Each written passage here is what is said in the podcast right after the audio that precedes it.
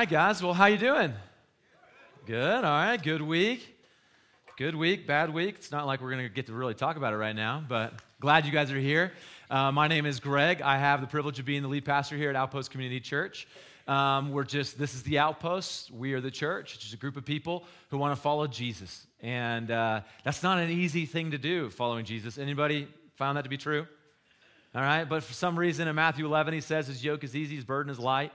Um, and so he makes it light, but what does that mean? It's still hard to live and follow him because following him is contrary to the world. But the world is really enticing and kind of cute, and uh, sometimes it tastes good, right? But it's not always what Christ calls us to. And we're trying to do this as a family. We're trying to be a group of people who are known for our love for one another, which makes us known as Jesus' disciples. And we're trying to do it in a culture that looks Christian uh, but in a lot of ways doesn't acknowledge Christ as their Lord. Maybe they're moral, but they're not Christ followers. And uh, today we're going to be looking at a couple who go through, man, a, a really hard interruption in their life, but it's God's will. And so today we're going to talk about this because I think it applies to you guys in a really important way, and I'm really excited about it. Um, this message got put together kind of last minute, but I'm still super excited because I think God could use me and it's going to be great. All right? So let me pray for you, for me, and for the time that it just be, man, well worth it. And we leave here just more motivated to be God's people in a culture that um, really needs to see Christians, needs to see Christ in us. Amen? And so let's, let's pray. Father, we're so thankful we get to be here and gather together. It's, it really is a cool, unique thing. And um, we're just so thankful.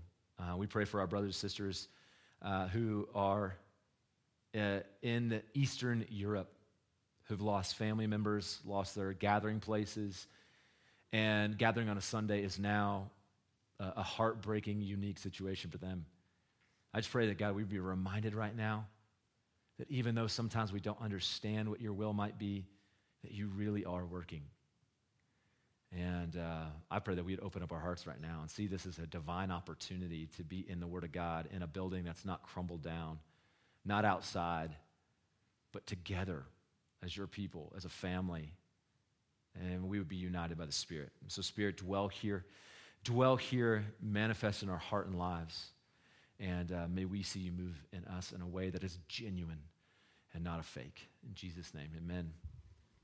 Well, this past week, guys, I was reading in a book uh, talking about uh, how to minister in honor shame cultures. And the guy who is, uh, wrote, one of the guys who wrote this book was talking about uh, being in an Asian country, which is an honor shame culture. Okay, if you've ever heard that term, I'm going to explain it to you in a minute. But one of the things he said was they were, they were walking around, he's walking around with this guy who's now a believer. And as they were walking around the town, uh, this guy was like, you know, that's my cousin, that's my aunt, that's my, you know, uh, grandfather, that's another cousin I have, that's my brother who lives down there, my sister. And, and he finally joked, he goes, man, it feels like everybody in this town you're related to. And he chuckled and he's like, yeah, yeah. And he went on to explain this Chinese or this Asian believer that uh, you know, family connect, connections are extremely important, so important, and genealogies are so important that even when they would be playing together as kids, the elders of their community would come to them and make them stop playing the game to test them uh, to see if they knew seven, uh, seven layers of the genealogy, if they could go back seven generations, because that was the requirement. Because knowing where you come from defined who you were.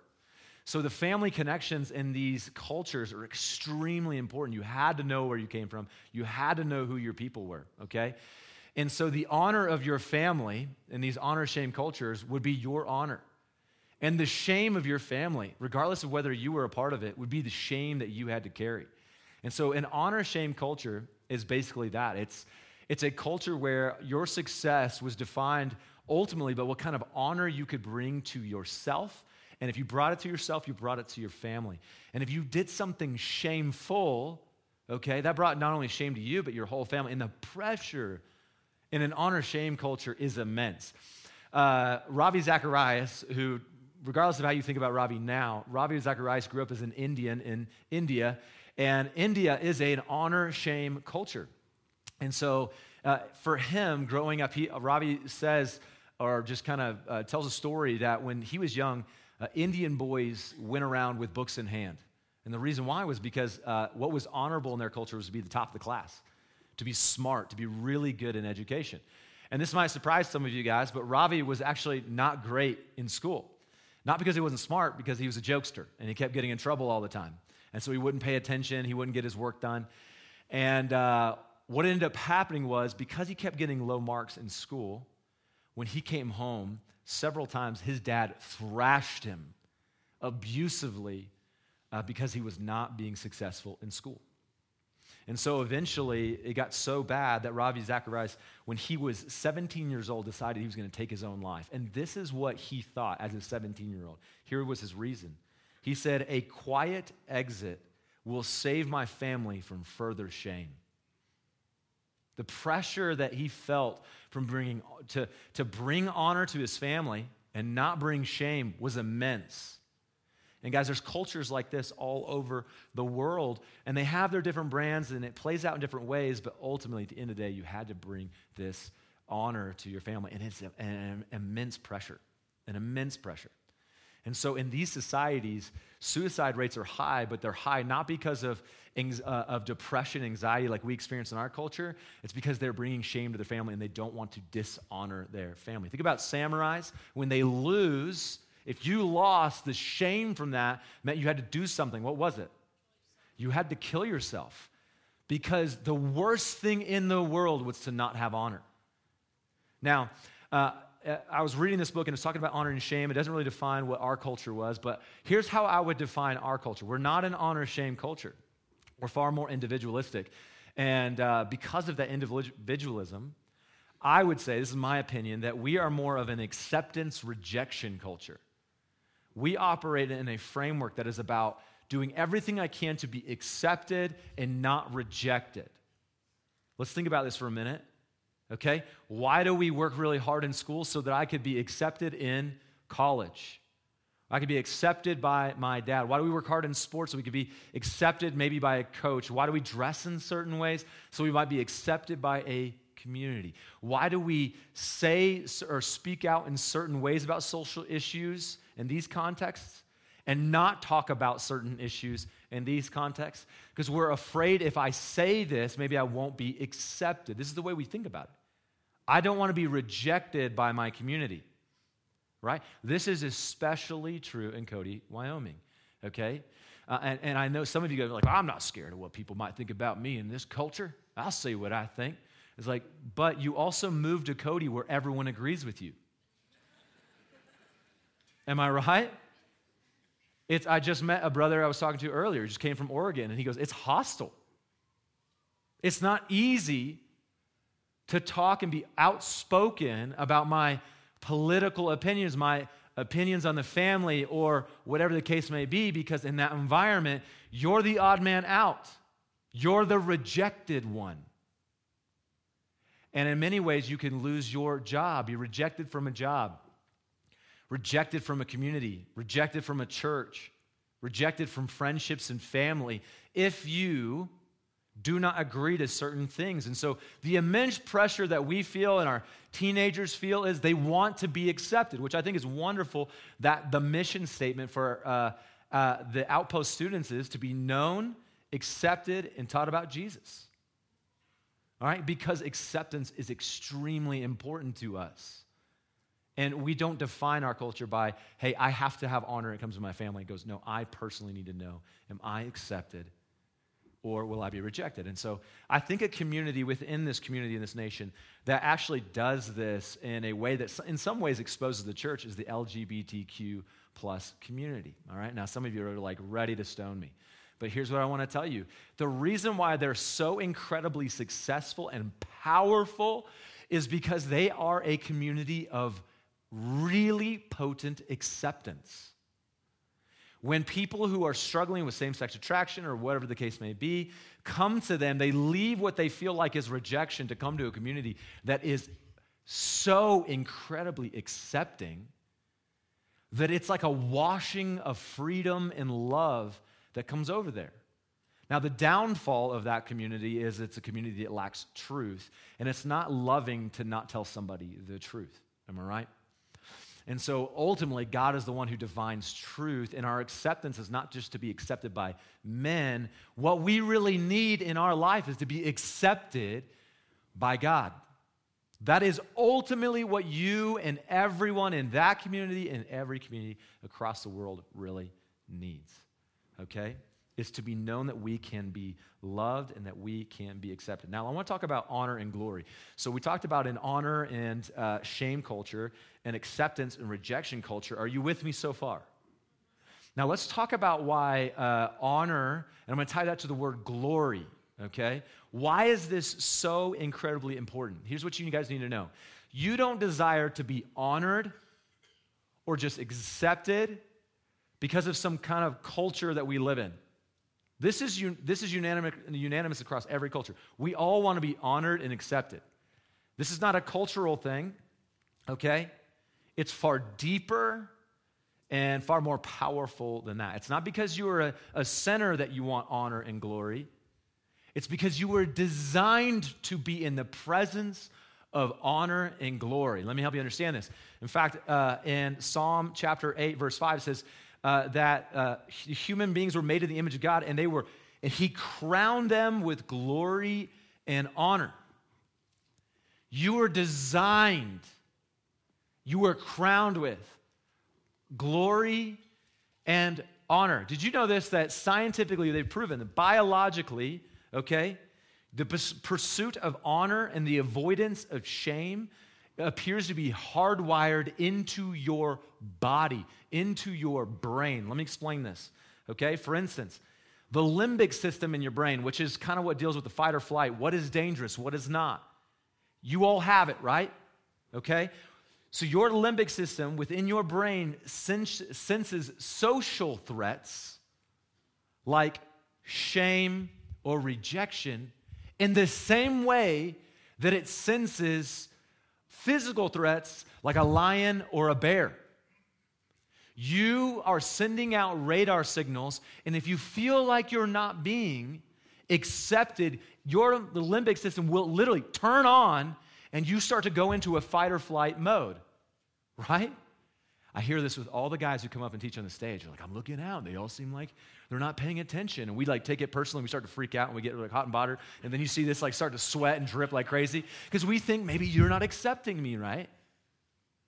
And so the limbic system will turn on. You literally will start to go through fight or flight. And you do this in every environment you're in. You're constantly sending out signals, and biologically you're looking, Am I okay here? Is this safe? Far bigger than this. this where did this start? Why are we always looking? Well, you got to know that it wasn't always that way. There was a time in Genesis chapters 1 and chapter 2 that reveals to us that we were in an environment that was pure honor and glory, zero rejection and shame. Can you imagine? Of course not. You can't even imagine.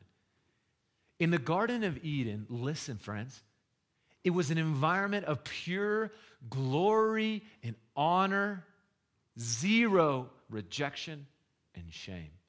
And humanity, who were designed by God, this is according to the word, which is the only truth in this world, it was designed them in a way to be in God's presence, and God Himself radiates glory. Think about this. He's radiating glory like the sun radiates waves down on a sunflower. And just as a sunflower will follow the sun as it moves through the sky, you were designed to be face to face with the glorious one. And in that place, you had everything you needed, and there was zero shame. It literally says, very scandalously, they were, they were naked and unashamed. Right? Naked, which means you have no clothes on. Naked means you're up to no good. That's what we say in the South. they had no shame, nothing to worry about. They were in the presence of God, enjoying the glory of God. So, friends, something you need to understand is underneath the surface of your soul, there has been this longing, and you don't really even know how to define it. Let me show you, but something happens, and what happens is we begin to, not began to, we had a moment where we decided we were going to exchange the glory of God for self glory. God revealed to us that, hey, there's a way to maintain this glory and was to listen to Him and obey Him and trust Him. And we decided, you know what? I'm not sure you're trustworthy because somebody came and deceived us and tempted us to go, I don't know that you're trustworthy. In fact, I don't want to trust you. So I'm going to take my uh, gaze off of God and I'm going to put it on myself. And we began to pursue self glory. I will now be the glorious one. And when we take, took that, what was the next thing we did? What did we end up doing? We started to feel, it starts with the S, rhymes with aim, shame. For the first time in human history, we felt shame. And what was the next thing that Adam and, Adam and Eve did when they experienced this shame? What did they do? They, they covered themselves with fig leaves, and they, when they heard God, the presence of God coming, they hid themselves.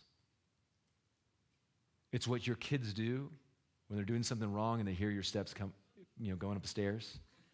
He's coming. Right? And it's what all of you do because we exchange the glory of God for self glory. Instantly, we were introduced to this thing called shame. And now they went from knowing the glory of God to knowing shame, and all we've experienced is shame. And in our shame, we constantly are looking out and trying to find these weird, creative ways to restore glory back into our lives. So we try to re- the, uh, regain the glory on the battlefield. We try to regain the glory in the bedroom. We try to regain the glory in, the, in our businesses or in our boardrooms. And all these things, we're trying to restore something, ultimately, guys, that you lost something you're designed to have, which is the presence of God in your life, radiating His glory on you, fully accepted by Him. But because God is just pure glory and honor, He cannot allow something uh, shameful and inglorious that rejects him, that was designed to be with him, to continue to remain in his presence. So, what did God do with Adam and Eve? He's separated, right? You guys remember this? They're rejected and they're driven out of the garden. But as he sends them out, he does something. What is it? You guys remember? He clothes them himself. What does he clothe them with? With skins. He covers their shame. Now, it's a false covering because it belongs to an animal. Okay, so now remember that. So, why am I telling all this? You're like, what in the world? Matt just read a scripture. What are you talking about? That doesn't seem to relate. Let me tell you why this is so important for us, okay? What does this have to do with the scripture that we're looking at today? And why do we need to understand it? Understanding the similarities and differences between honor shame culture and acceptance rejection culture are going to help you guys understand what Joseph and Mary faced and when God interrupted their story, okay? You're going to understand what they're going through, what they're experiencing, because Mary and Joseph are not like you. They didn't grow up in your culture and you didn't grow up in theirs. So you need to understand there's a little bit. Okay? Now, it's also going to help you see why Joseph is going to seek to control the circumstances in his life, which, guys, in a way is going to actually, in turn, expose yours and my control issues that we have due to our own shame and fears. All right? And finally, it's going to challenge every single one of us to question whether we will bow to our cultural framework of acceptance and rejection or surrender to the will of God. And here's what I want to tell you the will of God is to accept you and to restore you back into his presence. Let me tell you that from the onset. Guys, the will of God is to restore you back into his glorious presence by accepting you. Okay? So now we're going to look at this in this passage. We're going to see just like a boots on the ground real life story of this happening. and hopefully it's going to be something that really instructs us. So we're going to look at three, three uh, points, right? Because we're in a Baptist church and that's how you do this. Okay, so here's what we're going to look at. We're going to look at number one, God is in control. Number two, we're going to look at the fact that we don't have to fear because He is. And lastly, we're going to be left with a decision that every one of you are going to have to make today before you leave this place. And you're going to have to make it again tomorrow. Will you choose to trust Him? All right? God is in control. We don't have to fear. We got to choose to trust Him. So let's dive right back into this, all right? So the first section we're in is we're in Matthew. So anybody download the um, what do you call it? Uh, the Matthew chart that we put out. Anybody download that and try to use that? Okay, a few of you guys, like three out of you know what, a hundred. And so uh, here's what I want to tell you. It's a great way to help you out, but we're in the first section of Matthew, which is chapter one and chapter two. And I titled this section when I filled out this Matthew chart, which, by the way, you can find out online. Okay, uh, if you go to, I think, res- somewhere like resources, I don't know, it's on our website, all right? You can figure it out. If you can't figure it out, find a 16 year old, they'll find it in a second. Um, okay, and so we're in this first section. I titled this first section, which is chapter one chapter two, Jesus' arrival in history. And so last week we looked at chapter one, which is the genealogy of Jesus, which revealed to us this incredible uh, identity of Jesus, right? That he is the son of a kingly promise, that he is the one to come who's going to fulfill the promise of God to bless all the nations. He is the Messiah. He is the expected one to come for the Jews. But for Mary and Joseph, he is an unexpected interruption. You ever had this in your life? An unexpected interruption? Look at verse 18. Now, the birth of Jesus Christ took place in this way when his mother Mary had been betrothed to Joseph, which means engaged, before they came together, which means to have sex. She was found to be with child from the Holy Spirit. Okay? Let's sympathize with Mary, then we'll sympathize with Joseph. Okay? In the Gospel of Luke, it kind of tells the story from Mary's perspective. Um, the Gospel of Matthew tells it from Joseph's perspective. So, guys, this is for us this morning. Ladies, uh, come back when we're on Luke. That's just a joke. I'm just being silly. Um, so let's sympathize with Mary for a moment, okay? Imagine you're a young teenage girl, you're really excited, you're about to get married, okay? And it's this guy, Joseph. We don't know Jack Billy Squad about this guy, other than the fact that we're going to find out here in a little bit. He's an honorable guy, so he must be a decent dude. Okay? So she's excited. It's coming along. Her family's excited. His family's excited. Things are coming along. And all of a sudden, she's pregnant. Okay? Not only is she pregnant, she's pregnant in a, just like this spiritual, supernatural way that is going to make her sound crazy when she tells anybody. Can you see this? Okay, so she's pregnant right? Imagine somebody go, hold on, you're pregnant? They're like, what, what's, what's going on? It's like, no, no, no, it's, it's the Holy Spirit. You're like, okay, this girl is nuts, right? Can you sympathize with that? Now, she also lives in an honor shame culture. Do you think this is going to bring some kind of shame to her family? And that the pressure from the family and the pressure from people finding out is going to be devastating. All right, you can sympathize with that. Now let's sympathize with Joseph for a moment, okay? I think for Joseph, it's way more confusing and difficult because all he knows is that this girl is pregnant. The girl that he is betrothed to, engaged to, is now pregnant. And because they haven't come together, what does he know? It's not his kid, right? And how did he find out? Does somebody else come like, man, hey, I, brother, I'm sorry, I hate to tell you this, but she's pregnant. Like, what? Who, who found out? Who knows already? He's also living in an honor shame culture. What's this going to do for his business he's worked hard to get together so that he could take, take care of his family? What is his family going to think about this? Are they going to question him, go, brother, somebody's got to be lying. Either she's lying or you're lying, man, but somebody's got to be honest. Can you imagine the pressure of this? Right? Can you imagine? Let's think about it. That's from the honor shame culture. Imagine it from our perspective, from an acceptance rejection idea. Think about the pain of the fact that she accepted somebody else and therefore rejected him. You feel that? Like, this is really a difficult thing to deal with if you're Mary and Joseph. All right? I think we can, ex- we can really resonate with this. And if you guys have ever had an experience in your life where something came along, right? And it's just not what you want, it's not what you expected, it wasn't your plan. So let's read verse 19. And her husband Joseph, being a just man and unwilling to put her to shame, resolved to divorce her quietly. All right, let's pause. It's given two descriptions of Joseph right there. The first description of Joseph is that he is her husband. Okay? And so it says in verse 18 that they're betrothed, which means that they're engaged, which, which means that we know that they had not known one another, which you know what that means, right? I said it earlier. It means they hadn't had sex, they hadn't done anything to make a baby. So they're just engaged, but it says husband. Now, you need to understand, maybe in your cultural mindset, mine, right? If you're engaged, you're not married and you're not her husband. Am I right? Okay, well, you got to understand it's not the same thing in Jewish culture. Betrothal actually is this contractual agreement. Now, it's not been sealed, okay?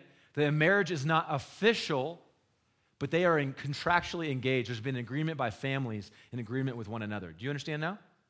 Okay, so number one, it says that it's her husband. So Joseph knows it's not his child. The second description is that he is a just man, which basically means that he's a law abiding man, which also means what? Can we assume he's an honorable man? Yes, no? What do you think? Yeah, he's an honorable guy. Okay? So I've already told you about betrothal and engagement. He's an honorable guy, and so he makes the decision to divorce her. That sounds weird, right? They're just engaged. Okay, again, you got to understand there's a contract that's been made that he's going to marry her. And so there's going to be a severing of an agreement here. Now, this doesn't disagree with later in Matthew 19, where Jesus is going to teach you guys about uh, marriage and divorce and remarriage and all that. He's going to share that. And the reason why he doesn't d- disagree with Matthew 19, for those of you who know what I'm talking about, is because they have not actually been brought together by God. The marriage has not been sealed. The two are not one yet. You understand? So this is not disagreeing what's going on later. This is actual, actually an okay practice. It makes sense that Joseph go, look, she's pregnant with another guy. She sealed herself to somebody else. So I'm going to divorce and cut off this relationship. You think everybody in the community is going, yeah, we get it, man. We agree. Would you? Guys, be real. Would you go, yeah, like do? If you're the guy, would you go, nah, I'm just going to marry her anyways? No, you wouldn't. Everybody would be like, yeah, we get it, Joseph. So not only is this decision acceptable, it's probably what everyone would expect him to do. It's an honorable thing to do. But now let's move on to why the why behind the decision. This is really cool. So remember I shared with you the honor shame culture. It's like I read ahead and knew what I was going to be talking about. Okay, why does he not want to uh, make this a big public thing? Well, according to Matthew, he says he wanted to divorce her quietly. Why? Why was it? Because he's unwilling to put her to shame. It's actually pretty interesting, okay? I think say, it's safe to say that Joseph was avoiding additional shame, okay, for her and probably for himself and his business. Am I right? Can you feel that? And I think we can also appreciate the kindness that Joseph is showing her. Doesn't it seem like a kindness? This guy's not just an honorable man, he's actually a very compassionate man. But can you also imagine he's really hurt by this? So, in the midst of his hurt, he decides to do this quietly. Maybe he could be act, uh, acting in an honorable way. He's, but here's the thing he's still doing, regardless of whatever, how kind he might be, and go, man, what a good guy, man, that he would do it that way. Regardless of how he's doing it and how he's justifying his actions, Joseph is just seeking to control the situation. Joseph, Joseph is just seeking to control the situation. Because there's one major problem. Anybody want to? What's the major problem so far for Joe right now in this story? What's the problem with his decision to go ahead and divorce her? What's the problem?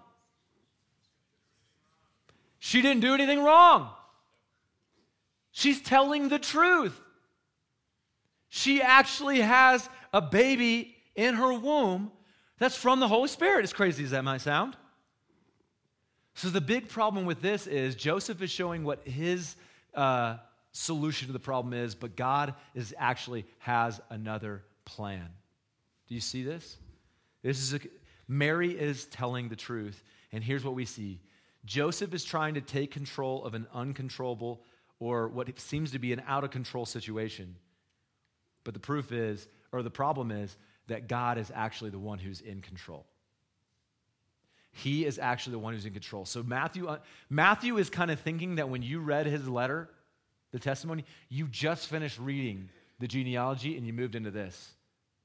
So you have seen how God has work, worked over thousands of years, and now you're getting to see God work in a moment over a nine month period. Okay? And you saw over the thousands of years that God is in control. He's in control right there in this moment. And so Joseph is trying to seize control. And guys, and this is the wonder of God. This is the wonder and the amazing thing about God. He doesn't work in the ways that we expect. You guys need to get that through your heads. God does not work in the ways that you expect. He doesn't bow down to any cultural frameworks of honor and shame or acceptance and rejection. In fact, he works to accomplish His will despite our broken systems to restore His glory in our lives through a renewed acceptance. Do you guys know that? God does not care about any of the politics in the United States. He doesn't care what the principal at the elementary school's opinion is. Do you guys know that? I, like my daughter was like late for school. We were having this conversation and she was in trouble. So we, I parked it in the parking lot. She's seeing everybody go in. She's like, Dad, I'm gonna be late. And I go, You see that principal right there? What's that? McCartan? What's his name? Uh, and I was like, I don't care what he thinks. I owe him nothing. So if you're late, I don't care what he says. If he goes, Well, he's had too many tardies, I go, I don't care what you think. My responsibility is to raise this kid. God is far better than he goes, I don't care about honor and shame. I don't care about your acceptance rejection because I actually know what you need. That's the crazy thing about God. He does not obey your rules, He's out of control. He's out of control. But of course, Joseph can't see that, right? He can't see that. All he sees is a problem. His fiance is pregnant, and it's not because of him. It's out of control. Anybody ever have a moment in your life where something was going on in your life that was horrible or not what you planned, not what you wanted, and you couldn't see what God was doing? Anybody? Raise your hand. Okay, all of us, right? Er, some of y'all are going like, that's my whole life. Well, I sent out a text message about 18 people. And what a cool social experiment. I send out emails to you guys to let you know what's going on with church, and nobody responds. All right, but I ask you to tell me stories about your life, and everybody responds. Just goes to show you guys just want to be heard. You know, that's really what it is. I want to read you guys some stories I got emailed this week. Just amazing. Uh, my friend Matt Sandoval sent me a message, and he, he said, talking about this kind of thing, uh, that it was the end of his senior year of high school, and COVID happened, and suddenly he had more time than a teenage boy should ever have and which led to him, even though he had belief in Jesus, it led to destroy his life. And he began to do and participate in things that uh, he said he did not want to do. And it led him to this place of just absolute brokenness and shame. Brokenness and shame. And one night he was in his room and he just threw his phone away from him, fell on the floor, and started crying and cried out to God. And this is what he said. Matt said, I, uh, he cried out to God, asked for help, and said, God, I just want to do what you want to do. I want to follow you. And in that moment, Matthew experienced a, a, renewed sense of God's presence in his life, and he says this I was a believer before, but uh, he said, I was a believer before, but I was not a follower. Now I am a follower of Jesus. Isn't that amazing? He couldn't see how all that pain was connected, but I can, we can all now see what God was doing in Matt's life. Amazing. My friend Courtney Cummings, who's going to be moving here uh, next month. After graduating from college, she was excited to figure out what she was going to do to serve the Lord. She got a degree in intercultural studies, which is missions.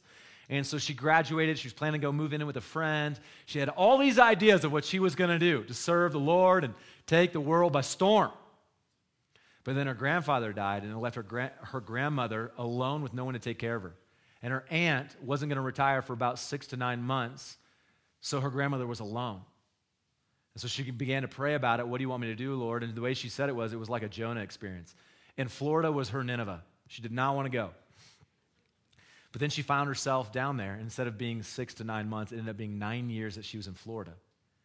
And while she was there taking care of her grandmother, God had a different plan. She began to serve in a local church, and eventually that church said, Hey, would you like to serve on our staff? She started part time, then she worked full time, and then she spent years helping uh, people come to know and love Jesus. And she says it was one of the best experiences of her whole life. Isn't that amazing? We have our own plans. God's got a different plan. It's out of control. Uh, my buddy Kyle Dewey shot me a message this past week, and he said that for him, they, him in uh, August, right? They were doing this dating, it was kind of long distance. He was in the military. And they decided, you know what? We're going to put the kibosh on this. We're going to end this. Time to get married. All right? So they get married. And what do you think he finds out right after they get married? It's time to go to Afghanistan. And so for the first, after working and praying to get to finally be together, now they're going to be uh, literally continents away from each other for an entire year. And he said that year was horrible. He uh, experienced and did things that felt were that were dark and broken and it just really ruined him and his faith for a while. But when he got back, the love of his bride cared for him and restored him. And he says now he's in a place where he just trusts God no matter what's going to happen. He wants to follow him through it all. He couldn't see what God was doing in that dark, broken time, but he, now looking back, he sees that God was involved the whole time. Uh, my friends Chet and Priscilla, do you guys know them? He's the, usually the bald guy up here likes to scream when he worships. Chet and Priscilla were living in Wisconsin, and uh, you guys may not know this, but Priscilla uh, suffered with headaches. And every winter she would have these just uh, like never ending headaches. And if anyone's ever had a headache, all you want it to do is end.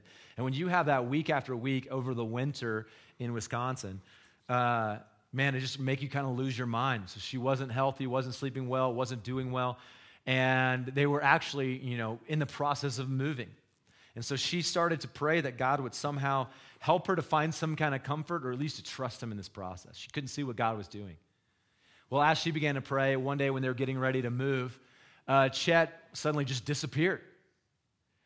And she didn't know where he was. She thought, well, maybe he's stressed out. He just needs a little time alone. Well, maybe that's true. He went away and was praying, and when he came back, he said, Hey, we're moving. She goes, Well, no, duh. like, that's why I'm packing everything up. He goes, No, no, no. I, God has convicted my heart. And he was reading Ephesians 5 and realized he was not laying down his life for his wife. They were trying to move to some house by a lake in Wisconsin, and he was like, You know what? We're going to Wyoming. We're moving to Wyoming. We're going to get out of here. And they moved from Wyoming, and she's been able to enjoy better health because God worked in Chet's life. She couldn't see what God was doing, and now they've been in Wyoming, and they've been helping us change lives. Amen? Couldn't see what was happening. Let me tell you one more story. My friend Quinn Rivera. Anybody know Quinn Rivera? Okay. Uh, uh, Quinn Rivera is uh, one of my best friends, wonderful guy. He had spent uh, all of high school trying to uh, prepare to go to college so that he could go and get a degree in college that would prepare him to go to med school so that he could one day be a doctor, a dream that he's had. And so he was a 4.0 in high school. He worked really hard in college to become a 4.0 in, in college so that he'd get into the program he wanted to get into. So he finally gets married to his wife, Allie. They do their first year of medical school down at the University of Wyoming. But they find out that in her last year, she's got to go do a uh, internship and this internship is going to take her down to Dallas, Texas. And so, but the second year of med school is going to take him up to Seattle, Washington. So for their first year of marriage, they're going to be separated for the year. And so that moment, that's not what he planned. That's not what he dreamed. That's not what they wanted. So Quinn, being kind of like a Chet, decided to take a year off med school, the thing he'd been working for eight years to get to. And he decides to take off a year of med school, not understanding what God's going to do. And I, trust me, I was on the phone all the time with him about this. And he goes down to Dallas, basically just be uh, the guy that's helping her to get through her year. Uh, and he decides to invest some time. They meet some friends. These friends say, Hey, you should come to this thing called the porch. They go to this thing called the porch. It's at a place called Watermark. He begins to research things at Watermark. He couldn't see what God was doing, but as he researched things at Wa- Watermark, uh, suddenly a message series came through that uh, was changing his life. So he sent it to his dad, Carlos Rivera. And Carlos Rivera, when he heard it, I had been working with, Carlos had been working with me and just loving me. He goes, Greg, this is something you need to listen to. So he shared the messages from Watermark with me. I listened to the messages and I was like, this is everything I've been trying to find out. And I was like, this is crazy. And then all of a sudden, Quinn randomly is at an event that runs into some Watermark people, and they're like, hey, your friend should apply to this thing called the Institute. He's like, okay. So he tells me the next day, which is the day after the deadline, all right, I fill out this form online okay? I have no idea what I'm doing in my life. I know that I think God wants me to plant a church. I love Cody, but it doesn't seem to make sense, and I don't know what I'm doing. So suddenly I get a text saying, hey, you should apply for this program. So I apply for this program at my friend, the Kleinfeld's house at 11 o'clock at night on my phone. And somehow they accepted me, and I go down to Dallas, Texas, and I'm doing everything down in Dallas. And suddenly we're back here, and Outpost exists, and you're sitting here. Listen to this jackwagon talk. I had no idea. Like, I didn't know Watermark existed. But because Quinn was faithful to go follow his wife and to be a part of her life, uh, it kicked off a series of things that I didn't expect, but the whole time God was in control. You see what I'm saying? We think we're in control, it's just because we're fools. But really, God is in control. And Joseph can't see that, and we can't see that, but the reality is, God is wanting us to understand we have nothing to fear. This, is, this brings to light the truth of Proverbs 16 9. You guys ever heard this? Proverbs 16 9 says, The heart of a man plans his way, but the Lord establishes his steps. I heard a man once say it like this. He said, Every time people ask him, Hey, where do you see yourself in the next five years? He goes, I don't know. I've been wrong for the last 20 years. How would I know what the next five is supposed to be? Anybody, is that your story? You had no idea. So the question we have to begin to ask ourselves, right? How do we know what the plans of God are? If we plan our ways, but the Lord sets our steps, how do I know what God's steps are? How do I know what God's plans are? What's God's will? Anybody ever ever questioned that in your life before? I have. We've wondered what God's will is.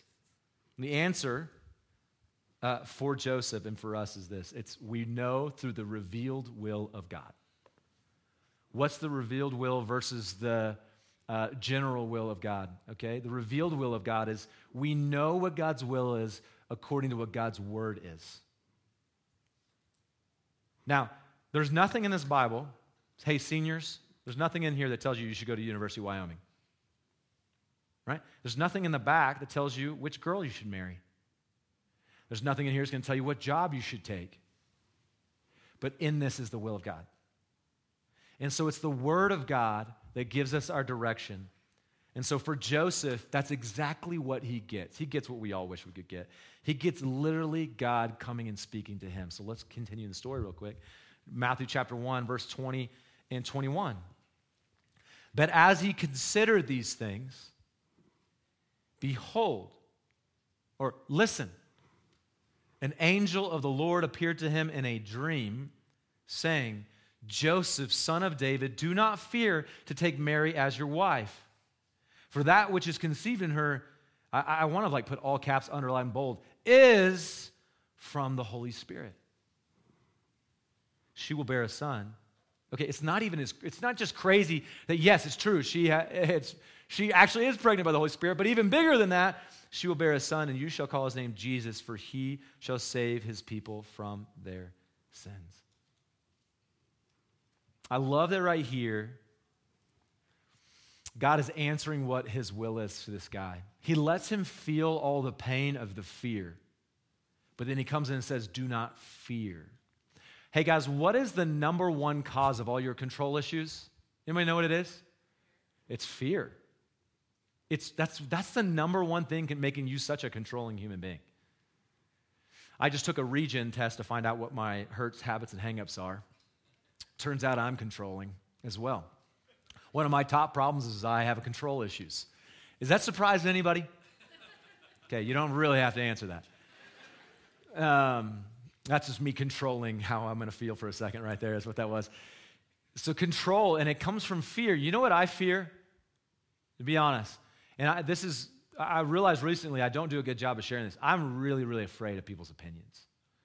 I'm really afraid that I'm not going to be loved and then just you're going to do just what my dad did to me when I was a kid and just reject me.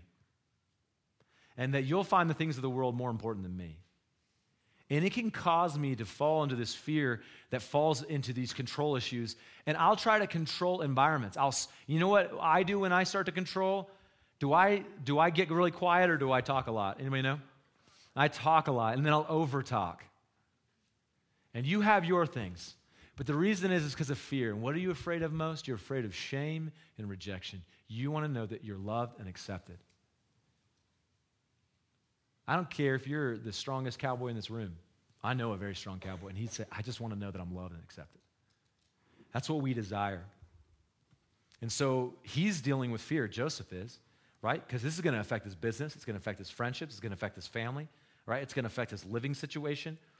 But our Bible tells us that we don't live for the opinion of men. I memorized this verse that I'm about to read to you because it's to remind me every time I'm scared of what you guys might think about me that I don't live for you.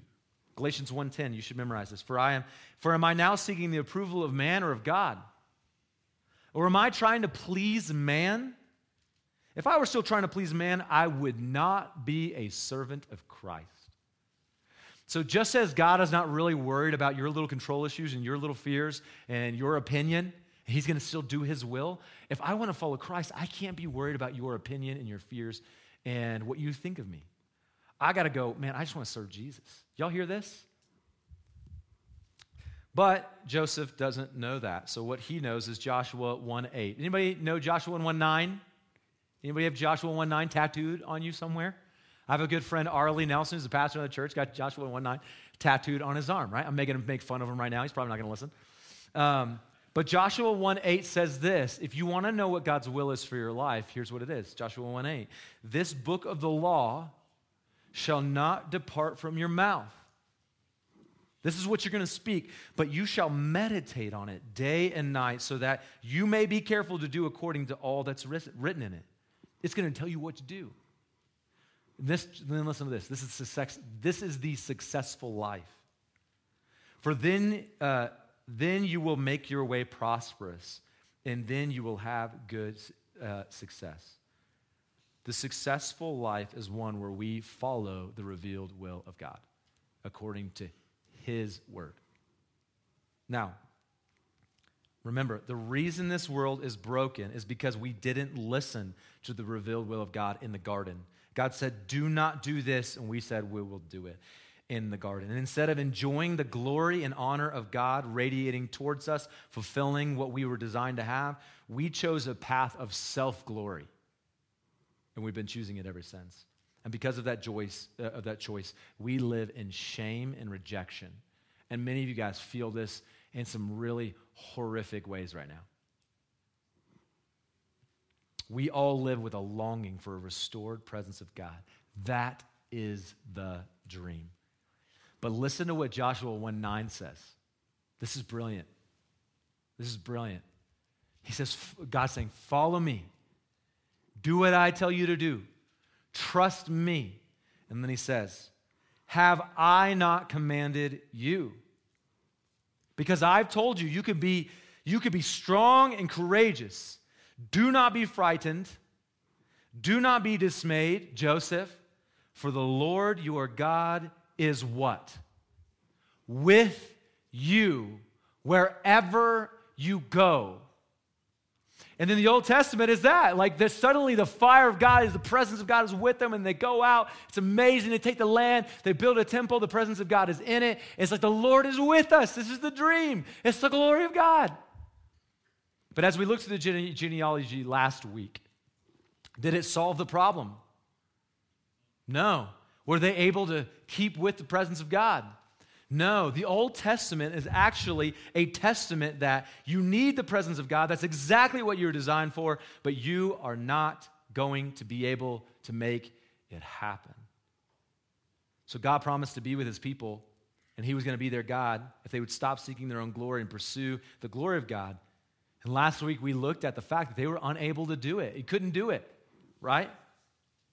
And so this is what we get in Matthew chapter 1. We see this whole Old Testament where the presence of God is what we need, but we're incapable. And then in Matthew chapter 1, it says that the presence of God has come to dwell among men. Verse 22 All this took place to fulfill what the Lord had spoken by the prophet Behold, the virgin shall conceive and bear a son, and they shall call his name what? Which means what? God with us. Listen, friends, listen to me. Every religion of the world says that it's a, a, religion is a work of man to get to God. It's a climbing of the mountain to get up to where God is. And you'll hear some people say that, hey, all the religions of the world, they're all right. They're just different ways to get up the mountain. Have you ever heard this before? Here's what I want you to see and understand, friends, that the Old Testament shows you it's an impossible mountain to climb. And because of its impossibility and God knowing that you can't do it, you know what God does? He says, You know what? I will come down to you. That is Christianity. You can't do it. And so the very thing you need, which is me, you can't have. So what I'll do is I'll come to you. And so we get the Emmanuel, God with us. And so what, Joseph's got fears, man. He's got fears of what everyone's going to think and what's going to happen. Just like you have fears of what's going on in your life. You're like, how's it going to happen? What are they going to think about me? What's my boss going to think? What's my wife going to think? What are my kids going to think? Yeah, all this stuff. And you have all these fears, and it's making you a very controlling person, a very anxious person, and uh, which is leading you to be uh, kind of a little bit uh, frayed and sensitive. So you're diving into pornography addictions and into alcohol and all these other symptoms of a root issue, which is you just need God. And God's saying He knows that. And so He sends His Son, and for the first time in a human household like never before, God is suddenly in the house of Mary and Joseph. Can you see this? Literally, the, the, the baby in the womb, the presence of God is inside of her. Because God knows, friends, what you need. And now the question is will you wake up and realize that even though you don't have control, even though that situation is not going to give you what you need, will you look to God for what you need? Will you trust Him? Will you trust Him? And this is the question that Joseph has. When he wakes up, what will he do? Verse 24 When Joseph woke from sleep, he did as the angel of the Lord commanded him. He took his wife, but knew her not until she had given birth to a son, and he called his name Jesus.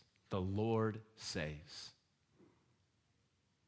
If he, Joseph had it, had it his way, he would have left to avoid the shame. It does not tell you that the shame goes away. You might be going, wow, that's amazing. It's the family of God. And you might be thinking that their whole community was like, oh, this is amazing. It's the Christmas story. Great. Happy for you, Mary. No. They lived with the shame of this. And not everyone around them got an angel coming to them telling them that this is what was going on. Friends, following Jesus is not easy. I told you that at the very beginning. And there's going to be a lot of people around you who do not understand. So, Christians, listen to me. There's going to be a lot of people around you who do not understand that you have found something that gives you eternal peace, and it's the presence of God in your life. And you receive Jesus into your life just as they received Jesus into theirs, and you put your faith and trust in Him. And because you put your faith and trust in Him, you woke up. And when you woke up, you started to walk and live differently than the world. But a lot of you have figured out that walking and living differently than the world is not easy and they won't accept you for it. Am I right? Friends, I want you to be strong and courageous and know that the Word of God has come to you, that God will never leave you or forsake you. This is the beginning. This is chapter 1 and chapter 28. When he gives you the Great Commission, Christians, what does he say? He says, Go and make disciples, baptizing in the name of the Father, Son, and Holy Spirit, teaching them all I've commanded you, the things not to do, the things to do, the way to live with me. But then what does he say at the very end of Matthew? And behold, I will be with you to the end of the age. Guys, Jesus is with you who cares about the opinions of men. You Christians, listen to me. Who cares? You are not rejected anymore. You are accepted by God and you are loved. You are set free to live courageously and powerfully in a culture that hates you because they hate Jesus. And you go, but I'm free because God accepts me. This lesson is a lesson to me that, Greg, I don't have to fear. My God accepts me. And though the world doesn't get it, He gets it. And for those of you in this room who do not know Jesus, I want to tell you that the thing you've been longing for your whole life, and the worst is going to come up and we're going to, we're going to celebrate. Um, the thing you've been longing for your whole life, let me be honest with you. And you go, ah, you're a pastor, this is what you get paid to say. Fire me, I'll still say it. Seriously. I'll go sell insurance, I'll do whatever else, I'll still say it. And I said it to a man in the gym this week. The thing that we all long for is God Himself. And guys, that's the reason why having kids didn't fulfill you. It's the reason why getting that car didn't fulfill you. It's the reason why having a new home didn't fulfill you. It's the reason why moving to Cody, Wyoming didn't fulfill you. Nothing will like Jesus. And so the question is, friend, will you wake up and choose to trust Him and follow His revealed will? Or are you going to continue to try to control your environment and hope for the best? That's what you got to decide. Hey, Stan, let me pray and let's worship.